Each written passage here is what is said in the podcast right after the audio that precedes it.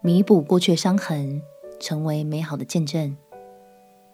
朋友平安，让我们陪你读圣经，一天一章，生命发光。今天来读路加福音第19章。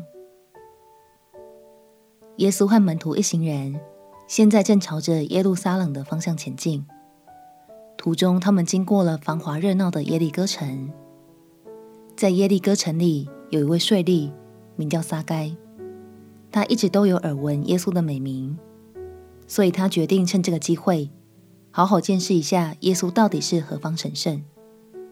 只是撒该的身高并不高，在大批人潮中怎么跳来跳去都看不到耶稣，到底该怎么办才好呢？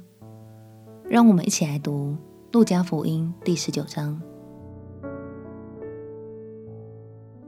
路加福音第19章。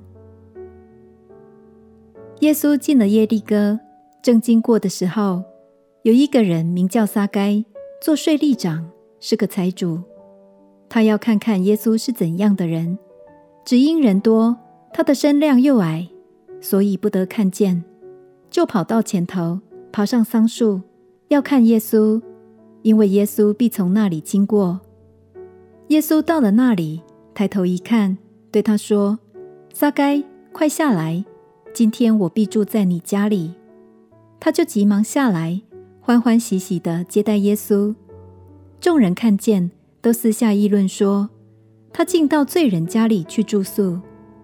撒该站着对主说：主啊，我把所有的一半给穷人，我若讹诈了谁，就还他4倍。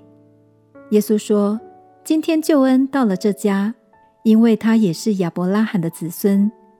人子来，为要寻找拯救失丧的人。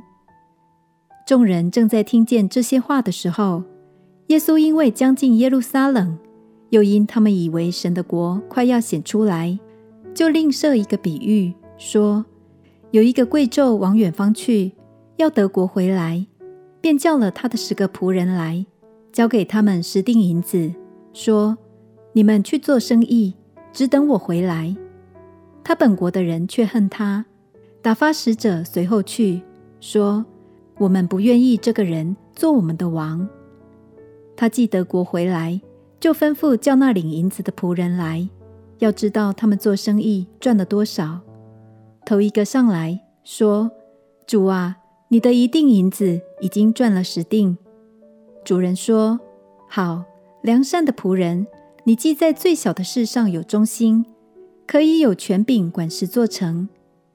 第二个来说：主啊，你的1锭银子已经赚了5锭。主人说：你也可以管5座城。又有一个来说：主啊，看哪，你的1锭银子在这里，我把它包在手巾里存着。我原是怕你，因为你是严厉的人，没有放下的还要去拿，没有种下的还要去收。主人对他说：你这恶仆，我要凭你的口定你的罪。你既知道我是严厉的人，没有放下的还要去拿，没有种下的还要去收，为什么不把我的银子交给银行，等我来的时候，连本带利都可以要回来呢？就对旁边站着的人说：夺过他这1锭来，给那有10锭的。他们说：主啊，他已经有10锭了。主人说：我告诉你们，凡有的还要加给他，没有的，连他所有的也要夺过来。至于我那些仇敌，不要我做他们王的，把他们拉来，在我面前杀了吧。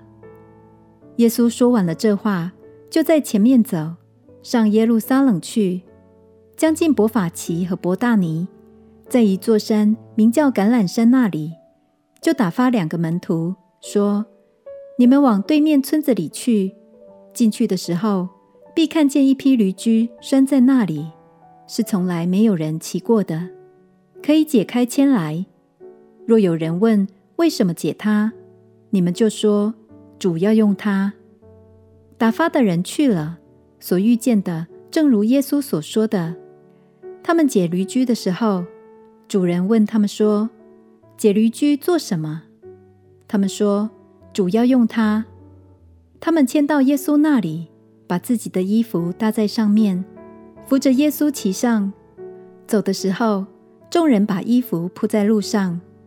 将近耶路撒冷，正下橄榄山的时候，众门徒因所见过的一切异能，都欢乐起来，大声赞美神，说：奉主名来的王是应当称颂的。在天上有和平，在至高之处有荣光。众人中有几个法利赛人对耶稣说：夫子，责备你的门徒吧。耶稣说：我告诉你们，若是他们闭口不说，这些石头必要呼叫起来。耶稣快到耶路撒冷，看见城，就为他哀哭，说：巴不得你在这日子知道关系你平安的事，无奈这事现在是隐藏的，叫你的眼看不出来。因为日子将到，你的仇敌必筑起土垒，周围环绕你，四面困住你，并要扫灭你和你里头的儿女，连一块石头也不留在石头上，因你不知道眷顾你的时候。耶稣进了殿，赶出里头做买卖的人，对他们说：经上说，我的殿必做祷告的殿，你们倒使它成为贼窝了。耶稣天天在殿里教训人，祭司长和文士与百姓的尊长都想要杀他，但寻不出法子来，因为百姓都侧耳听他。耶稣没有借住在耶利哥城的权贵之家，反而拣选了众人唾弃的税吏撒该。他为了看见耶稣，不惜奋力地爬上树，而耶稣看见了他渴慕的心。亲爱的朋友，从撒该的身上，我们看见了渴慕、蒙召、悔改、得救的见证。更重要的是，撒该不止心里悔改，他更尽可能去弥补过往所犯的错与伤害过的人。